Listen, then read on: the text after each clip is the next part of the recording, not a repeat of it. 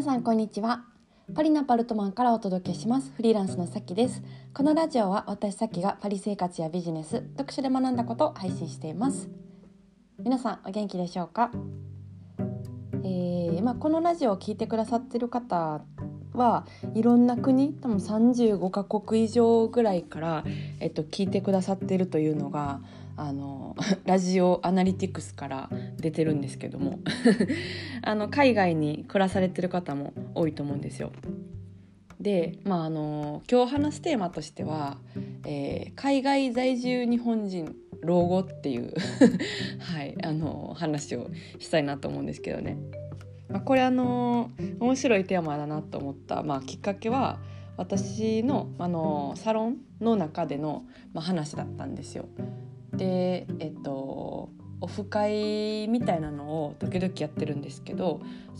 海外在住者とか海外に住んでたとかこれから住みたいっていう人が、ほぼほぼ 90% ぐらいを占めてるので、なんかいろんな海外系の話にはなるんですけど、ある時ね、老後どうするみたいな話になって、結構まだね遠いじゃ遠いので、そこまで考えたことなかったんですけど、老後やばいんちゃうみたいな海外暮らし老後やばいんじゃないかみたいな話になって、すごい面白かったんですよ。各国で暮らしてる私たち日本人がね、どうしますみたいな話になって、なんかこうやっぱ年を取ってきたら母国語である日本語しか話せなくなってきやすいらしいんですよね。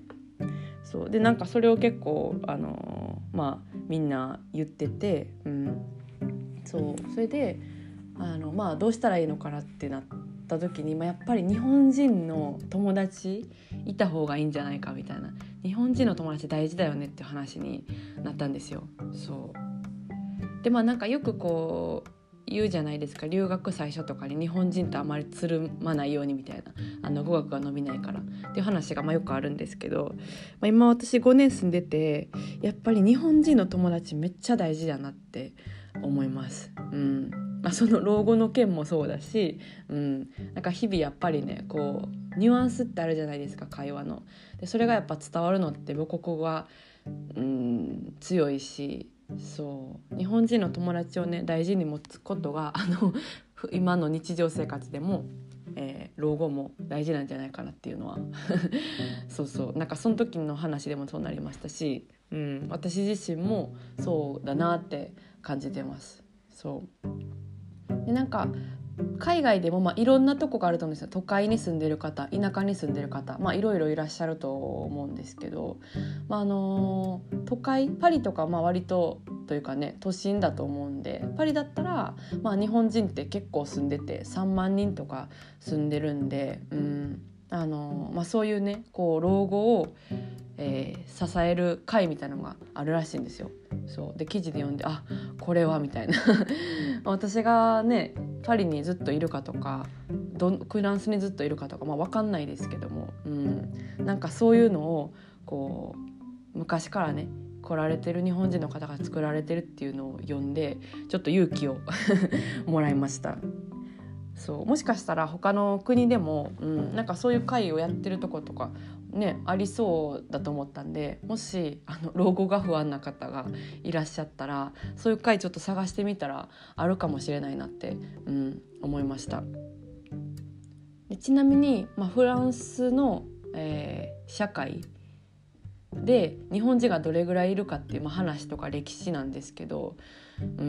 パリは本当に3万人ぐらいいるんで、もう日本人社会っていうものがあるんですよね。その中で経済圏もあるし、その中だけで生活、友達とか、取引先とか事業とかもできるんで、日本人社会になるものがあるんですよ。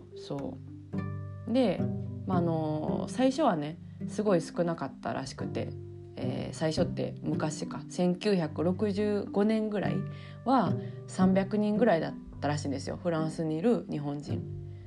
で。なんか、そのちょっと前のね1950年代ぐらいからアーティストとか外交官とかね、商社の人とかがちょこちょこ来始めてたみたいで、岡本太郎さんとかもね、アーティストの、一時パリに住んでたっていう、アーティストはまあちょくちょく住んでるみたいですけど、そうで40年後である、今日、は今その300年だった300人だった人数からかなり上がって、10倍の3万、人ぐらいが住んでるらしいんですよ。そうだから高齢の方もその頃からずっと住んで日本人社会を作ってきてくださった方たちが、増えてると。そうでなんか日本にもう家族もいないし帰国せずにフランスでこう暮らそうみたいな、感じで思ってらっしゃる方も結構多いらしいんですよね。でまあ、確かにそうだろうなと思って、まだなんか私来て5年ぐらいですし、どこに住み続けるかとかははっきりとはね10年後とかは分かんないですけども、10年後20年後、なんかこう老後のことを若干話したりとかできる海外在住者、国が違っても、サロンのメンバーとか、私のなんでしょう、フォロワーさんというんでしょうか、ラジオを聞いてくださったりですとか LINE に登録してくださってる方とかと、なんかそういう話ができるのは結構ありがたいなっていうふうに、思いましたし、で自分の国でねなんか日本人の知り合いとか友人とかを大事にして、行くことって結構重要だなって思いましたね。そう私は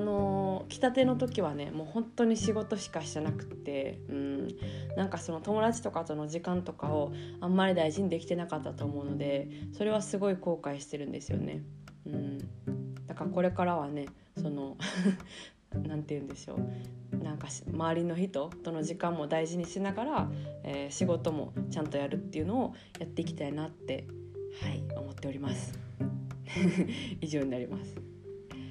じゃあ、今日のポッドキャストはこの辺でお開きにしまして、また次回お会いしましょう。